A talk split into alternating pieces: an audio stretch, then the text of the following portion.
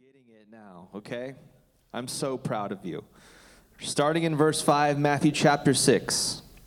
And when you pray, do not be like the hypocrites, for they love to pray standing in the synagogues and on the street corners to be seen by men. I tell you the truth, they have received their reward in full. But when you pray, go into your room, close the door, and pray to your Father, who is unseen. Then your Father, who sees what is done in secret, will reward you. And when you pray, do not keep on babbling like pagans, for they think they will be heard because of their many words. Do not be like them, for your Father knows what you need before you ask Him. This then is how you should pray. Our Father in heaven, hallowed be your name. Your kingdom come, your will be done, on earth as it is in heaven. Give us today our daily bread, and forgive us our debts, as we have also forgiven our debtors. And lead us not into temptation, but deliver us from the evil one. For if you forgive men when they sin against you, your heavenly Father will also forgive you. But if you do not forgive men their sins, your Father will not forgive your sins. This is the word of the Lord. Well done. Go ahead and have a seat. I am so excited for today. We have a, a treat in store. Um, I'm, the person I'm about to introduce is a guest speaker. And I just want to give you a quick little snapshot of who he is so that you know. Um, HR is, um, has been my pastor and a leader in the history uh, of my life. He is responsible for my role in ministry. So, if that's a problem for you, you can blame him. Uh, I went um, to work for HR back in 2010, and I will say this without hyperbole, the best leader I've ever worked for. And so it's a great honor for me to have him here preaching. Uh, with us today to preach on uh, this beautiful passage, who you've already heard me preach on a bunch, and so it was it was God's timing that as we go through Matthew and we're going through the Sermon on the Mount, that you don't have to listen to me preach again on prayer. In fact, you get a fresh perspective. Isn't that amazing how God does that? Okay, so without further ado, can we please welcome all together H.R. Huntsman?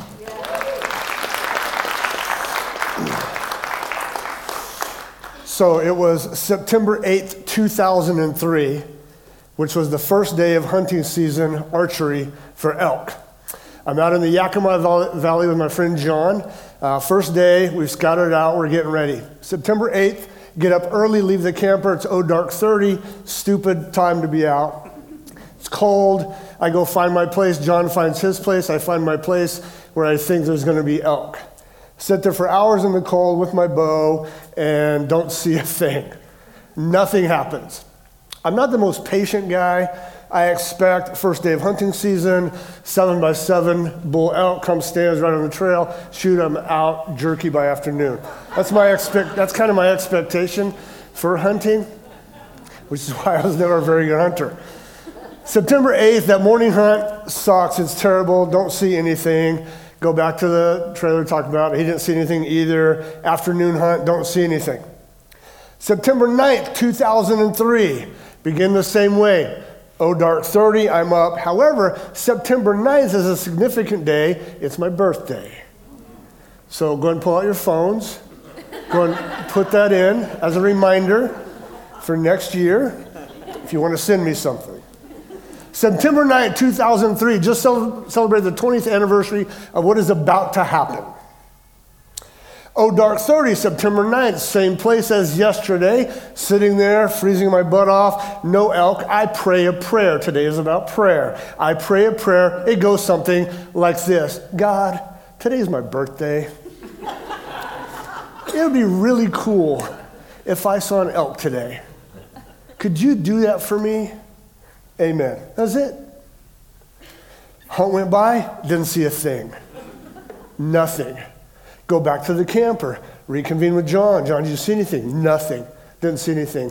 This sucks. Hunting sucks, this area sucks, everything. Afternoon hunt comes, and we know it's the afternoon, like they're all bedded down. We're not going to see anything, but we're bored, we're impatient. So we started hiking off to a whole new area. We, have, we took our bows, quivers, the whole deal. We're hiking up. We end up hiking down this little pathway road into a huge clear cut. The Forest Service or BLM or some logging people had clear cut it and they had piled this huge log pile in the middle of this clear cut. And we're just remarking on how beautiful it is, a nice sunny day, the whole deal. All of a sudden, up in the woods above the clearing, we hear crack. 10 seconds later, crack! We're like, oh my gosh, probably elk. Then we hear the hooves. Stampede.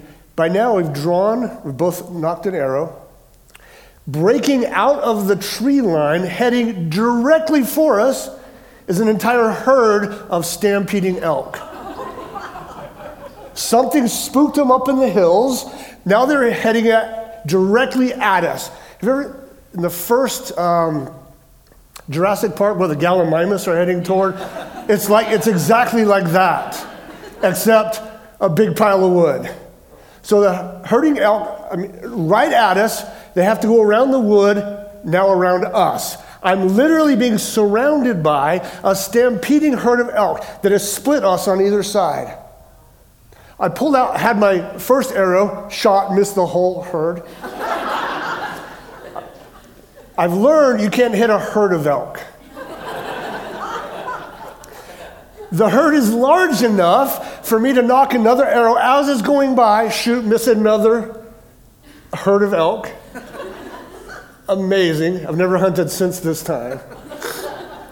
They leave. John misses as well. We don't care. We're like, oh my gosh, high five. That was amazing. That was incredible. Who gets to be surrounded by a stampeding herd of elk? I'd long forgotten my prayer that morning. Long forgotten my prayer that morning. Stampeding herd, high five. That was amazing. Did you even come close? No, me neither. That, who cares? who has that story? Nobody has that story. So, Wind down, energy winds down. We hike off in a different direction. We're heading up to this other area. We come to this crest. Come to this crest. I'm going to pretend this is like it right here. And I look over to my left, right over where, this gentleman is sitting, and I see something that doesn't quite fit. It really shouldn't be there. I don't know what it is yet. It doesn't quite fit the woods. I spent an enormous amount of time in the woods, and this thing doesn't fit. But I can't tell what it is. So I start walking closer and closer and closer. And just oddly, I still don't know until I get right on it and I pick it up, and it's the backside of a mylar balloon. So I turn it over and I see this.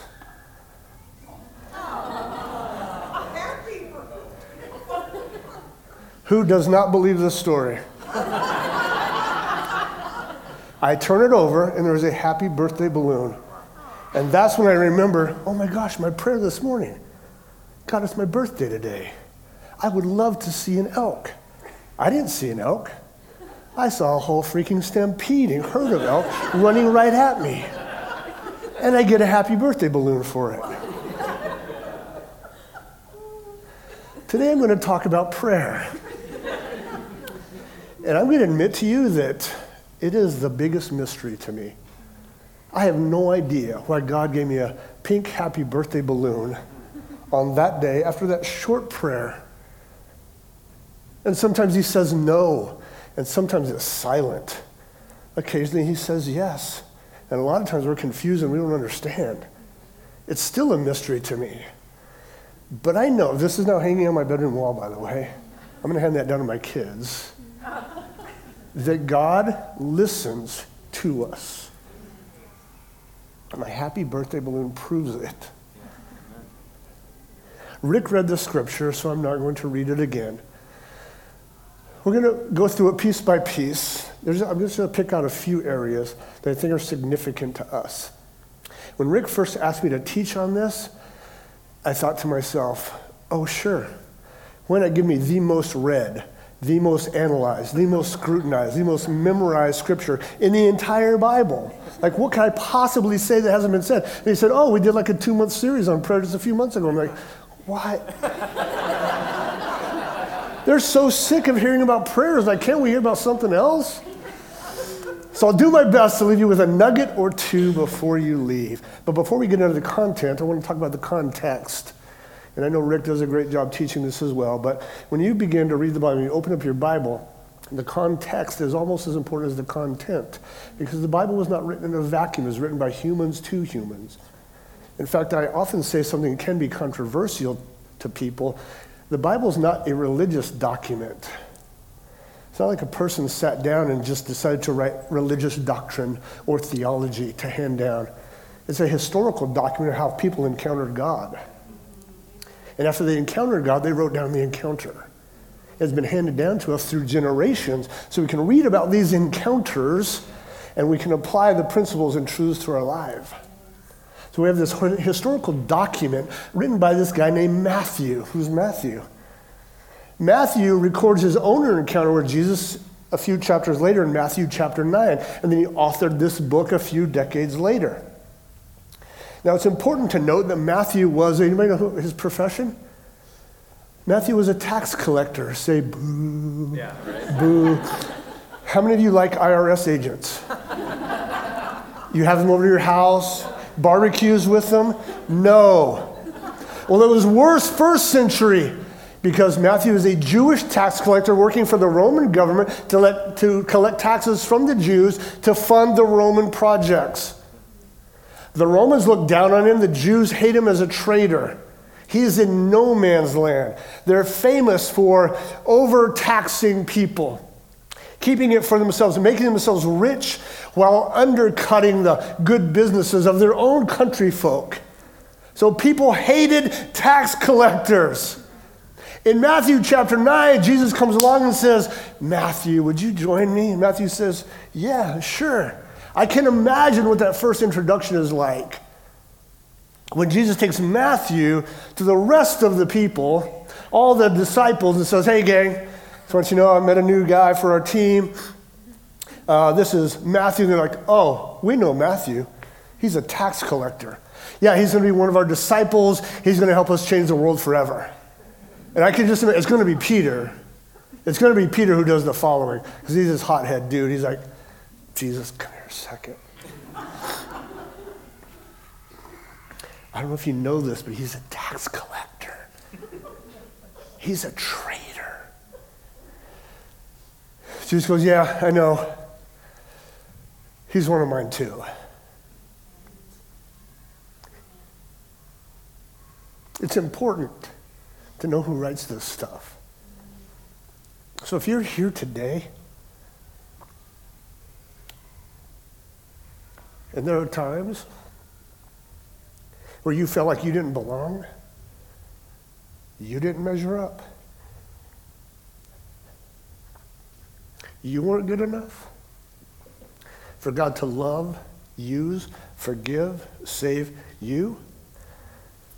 Matthew's your dude, and this is your place. So, Matthew, the former tax collector, now world changer, writes this book, and he's recounting this time where Jesus led this multitude in prayer. What's the setting? They're outside of Capernaum, where Matthew was a tax collector. Peter, James, and John were fishermen on this very lake. I find it interesting to note that it's almost certain that Matthew collected taxes from Peter, James, and John.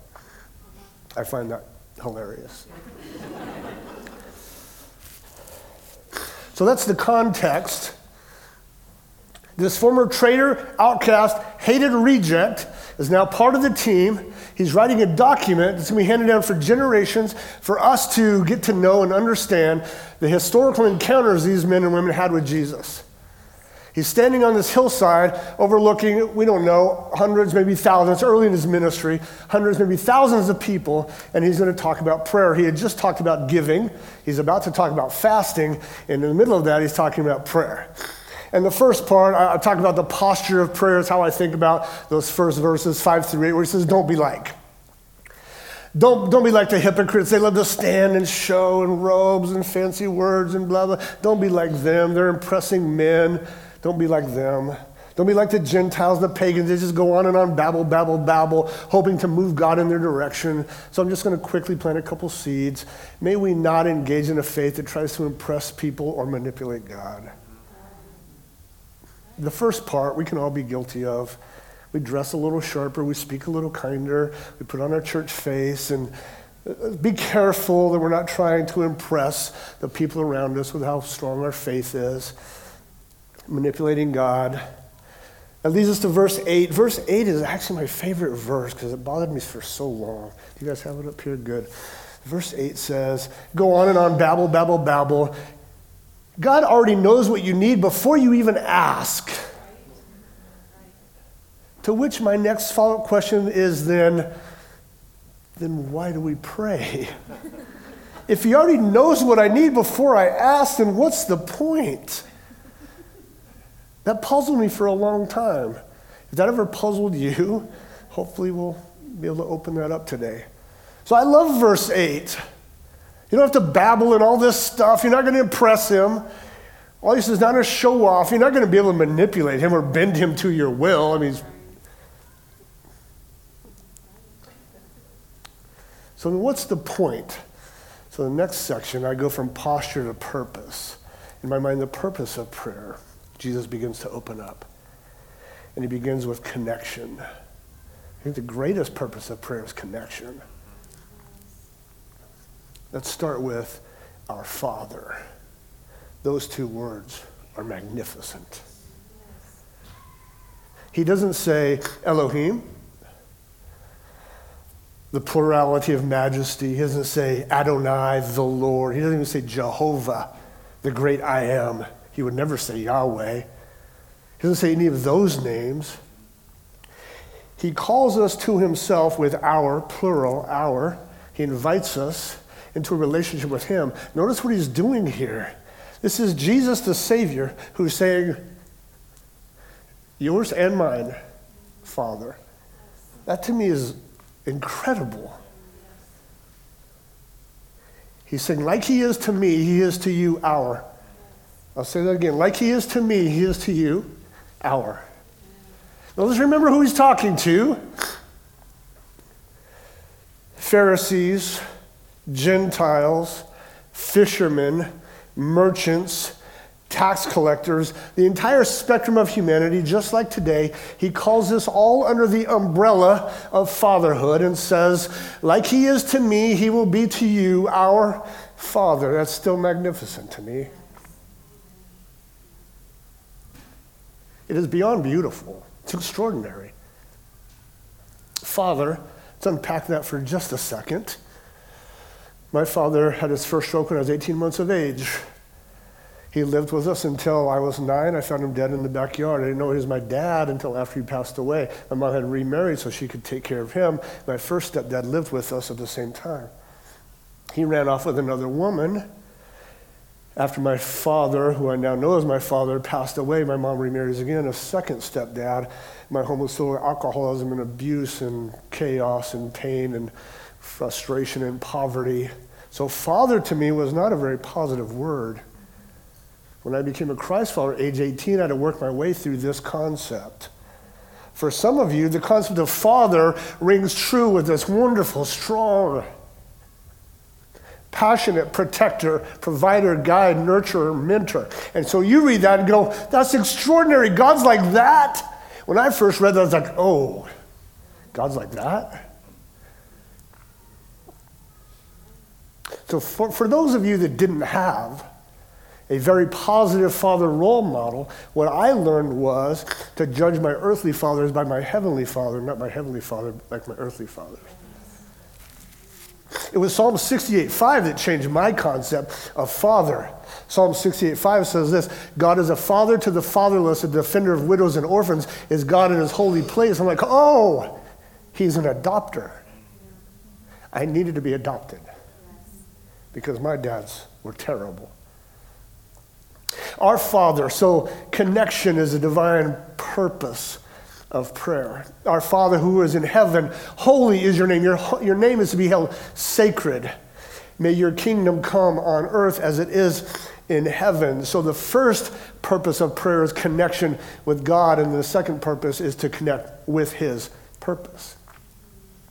So to connect with this person and to connect with this purpose, I think is the fundamental purpose of prayer. Connect with this purpose. This purpose is grace. and love and restoration. He loves to heal broken things like me, like you. He loves to bring people in, back into right relations with Him and with each other. And he says, in prayer, our Father, in prayer, as we're connected to this Heavenly Father, we also get connected to what He's doing on earth. What I believe about prayer, I also believe about the church. I pastored a church for almost 25 years. And I believe the role of the church is to connect people to God's purpose and His person. I think the reason Foundation Church exists is to connect people to God's person and God's purpose. No matter else what we do, no matter what else we do, the most important things we should be doing is connecting people to God's person and God's purpose. Because our identity is that of children. And God says, kids, come together under one roof. All of you come together in one roof. Even the tax collectors, yep, even the tax collectors come. Even the tax collectors even the people you don't like. I'm going to say that again. I want that to sink in. The people you don't like and look down on and have had problems with and rubbed the wrong way, even them. Yep, even them. Even them. Even them. That's the purpose. Okay. Let's talk about provision. Verse 11. Give us this day our daily bread. I'm going to go back to verse 8. Remember verse 8? He already knows everything you need before you even come to him. So why does verse 11 exist? God, give us today our daily bread, as though I need to inform him that I'm out of bread. As though I need to make him aware of anything. If he is who we believe he is, I cannot inform him, educate him, or make him aware of any. He already knows. So why the heck does verse 11 exist? God, give me today my daily bread. Give us today our daily bread. Why does it exist? I believe it exists for this reason. It's not that I need to remind God I need bread, I need to remind myself that I'm not the bread maker. I'm going to say that again. Some of you missed that. I don't need to remind God that I need bread. I need to remind myself that I'm not the bread maker because I can get caught up in the illusion that I'm the bread maker because I really like control. Any other control addicts here? Just four of you. Any habitual liars in the room? The rest of you. We need to do a message on lying next week.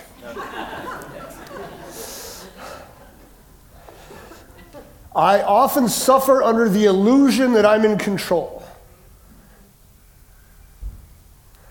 I'm a pretty high achieving dude. I have a lot of energy. I have a modicum of skills. I'm a good provider. I'm a really hard worker, and I can take care of a lot of stuff on my own. And I often forget I'm not the bread maker. Often forget I'm not the bread maker. And this verse and others like it remind me oh, yeah, the most important, significant things in life that I need, I'm not in, in control of. Uh, air, the air that fills my lungs, the light that fills the sky, the water that comes down, the opportunities on my doorstep, the economy, just how people react to me or treat. me. I mean, the vast majority of things I'm not in control of, and this type of prayer reminds me, God, today, let me focus on you as the bread maker. Give me today you can re- replace bread with any daily provision you want. God, give me today my daily dose of grace, my daily dose of patience, business opportunities. God, today give me, give us Whatever you need today, today I need wisdom. This morning I prayed, God, today, give me just a special portion of anointing for this time, just for today, not for tomorrow. Yesterday's already gone, but for today, I need from you this extra provision of the things that I cannot create because I'm not the bread maker. Now, I will take advantage of the opportunities you bring me, and I'll work and strive and the best I can to hand them back to you tenfold, but I'm not the bread maker. You're the bread maker. Okay, let's. Go to the final passages. So we have the purpose of prayer, I believe, is connection number one, provision number two, reminding ourselves we're not the bread maker. We stand before God boldly, we come before the throne of grace. Grant us these things. His brother James later writes, You have not because you ask not. So go ahead and ask, because I believe the connection is made in the conversation. And then he ends with what I'm going to call protection. He talks about forgiveness. Forgive us our sins, our debts, our trespasses, however you want to translate it, as we forgive those who trespass against us. H, why do you say that's protection? Forgiveness protects us, protects me, protects you from the penalty of sin. So we're able to come before our Father as kids and say, Please forgive me for that trespass against you, the violation of your character. That's how I see sin, by the way. It's a violation of connection, the violation of character the violation of relationship. Lying, gossip, all those things, stealing. It's a violation of connection, is what it is. I think that's what God cares about most, is connection. And so Jesus ends this amazing, simple prayer with remember to protect your soul. And forgiveness is the antidote to the disease, the cancers of resentment and bitterness and spiritual apathy. Forgiveness is the antidote and the cure to those broken relationships and to the hurt that we cause towards each other and that some cause towards us. Everyone in this room has scars caused by other people that you're still carrying around, myself included, that long need this cure, this salve of forgiveness. When we release those things to God, we let Him take care of them, there's a protection for our soul of the cancers that rob joy and peace and connection and abundance. We walk around with these toxins in our soul because we're holding on to these things for far too long. God, teach us to forgive others like you have forgiven me, us. In the measure that you have forgiven us, may we forgive others. Now, let me close by saying what forgiveness is not. Forgiveness, for those of you, I grew up in a very painful, abusive home doesn't make those things okay. Forgiveness doesn't mean it was okay. Doesn't make it right. Doesn't mean that you're going to want a relationship with that person. It's far more about your relation with yourself and your relation with God. So forgiveness doesn't mean that you're going to be best friends. What forgiveness means is that I'm protecting my soul with this unbelievable gift that God has given us so that I can have better, healthy relationship for the amazing people that God brings into my life. Let me close with this. Oh, let me say one more thing about forgiveness, and then I'll close. I believe the measure of Christianity is not how much we love Jesus, it's how much we love Judas.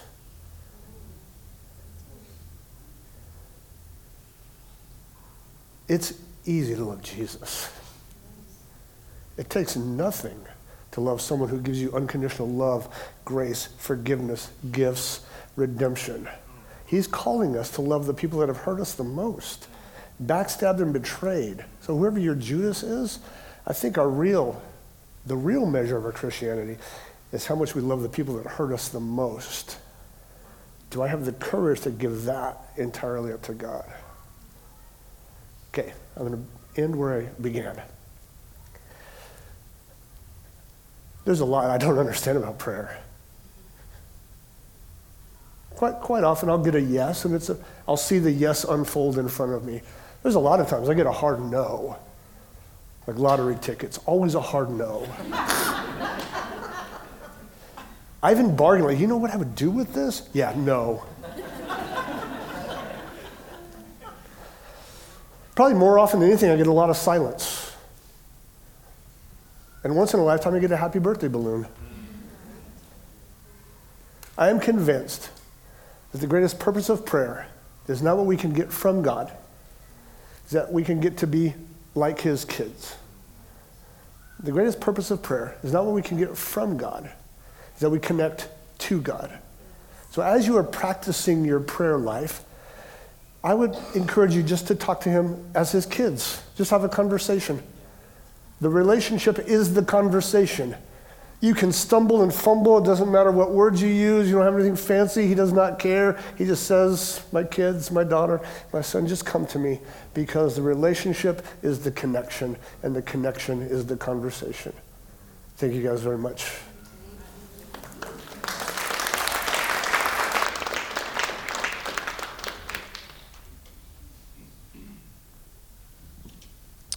Thank you, HR. What a powerful message. We like to respond to these moments with communion. And so, on your chair or on the floor in front of you, wherever you set it, you'll have a communion cup. And I'd like for you to grab that. HR talked about grace, talked about forgiveness. Communion is the tangible reminder of the gift of God's grace. I'm going to read a scripture and then I'm going to read a quote from Matthew 26. This was Jesus' reminder, or rather instruction, to remember the work that he did on the cross to create that forgiveness, to create that restoration. And this is what he says in verses 26 through 28. While they were eating, they were having a meal together, Jesus took bread, and when he had given thanks, he broke it and gave it to his disciples, saying, Take and eat, this is my body. That phrase needs an entire sermon on its own, so I'm not going to get into that. Then in 27, then he took a cup and when he had given thanks, he gave it to them, saying, Drink from it, all of you. This is my blood of the covenant, which is poured out for many for the forgiveness of sins. So, for the Christ follower, the practice of communion is significant because it's remembering the work that Christ did for us on the cross through his death and resurrection. And for the person who's not a Christ follower, it's juice and a cracker. And in this case, it's actually really a crappy cracker and not very good juice. So I'm sorry about that. The significance is not in the cracker and the juice, it's in the remembrance of what Jesus did. So I love that sermon, the reminder of requesting and connecting and forgiving Dr. Jerry Sittser, in his book Water from a Deep Well, says this about the sacraments. The sacraments are symbols of the ongoing presence of the material Christ who loved, suffered, and died for our sake. Every time we see a person baptized, we are physically reminded of the cleansing that Jesus offers through his death. Every time we touch, taste, and swallow the bread and wine, in our case, juice, we are reminded of the sustenance that Christ provides for us. This is not abstract, ambiguous, sentimental, or an ephemeral kind of spirituality. It is body and blood, it is water, bread, wine. In the Christian faith, the spiritual and the material are mysteriously, perfectly, and ultimately united in Christ, in the sacraments, and in God's plan of redemption. That's why we receive it. That's why we receive it. So, in just a moment, I'm going to pray for these elements and we're going to receive them. I would also like to invite anyone who wants prayer Right over here, underneath the storm sign, we're going to have Mike and Karen and Gwen available to pray with anybody. I would imagine if you're like me, there's lots of things that I need prayer for. And so I would encourage you to take advantage of that. We're going to sing a song so that we can praise. We're going to receive the elements. And you're going to have the opportunity to go and be prayed for. Now, I loved this. Mike pointed this out to me earlier the sign, we just used the storm sign as a marker. But I thought it was fitting. He pointed out that, much like the verse that Jessica read at the beginning, Those who hear these words of mine and put them into practice are like a wise man who built his house on the rock. The storms came. There's storms in your life right now. I don't even have to know what they are. They just are there. That's what happens. We're humans. We're broken. We're Christ followers. There's storms. So go get prayer. Go get prayer for your storms. So I'm going to pray, and then after you receive the elements, you can stand and sing. You can join us in prayer, and then I'll come back and close this out. Father God, we thank you for this. This cracker, this wafer, and this juice, and the reminder, the tangible reminder that we taste and touch and swallow. This physical, gracious reminder of your love and sacrifice for us on the cross. So I pray that if there's somebody here who's not a Christ follower, that they would make that decision today to know you, to follow you, to proclaim your lordship in their life. That they may join in this celebration that we have together. And God, for those of us who are remembering that work today, may it be a powerful reminder in our life of what Jesus did and is doing now and going forward. We love you in Jesus' name. Amen. Receive the elements and then join me.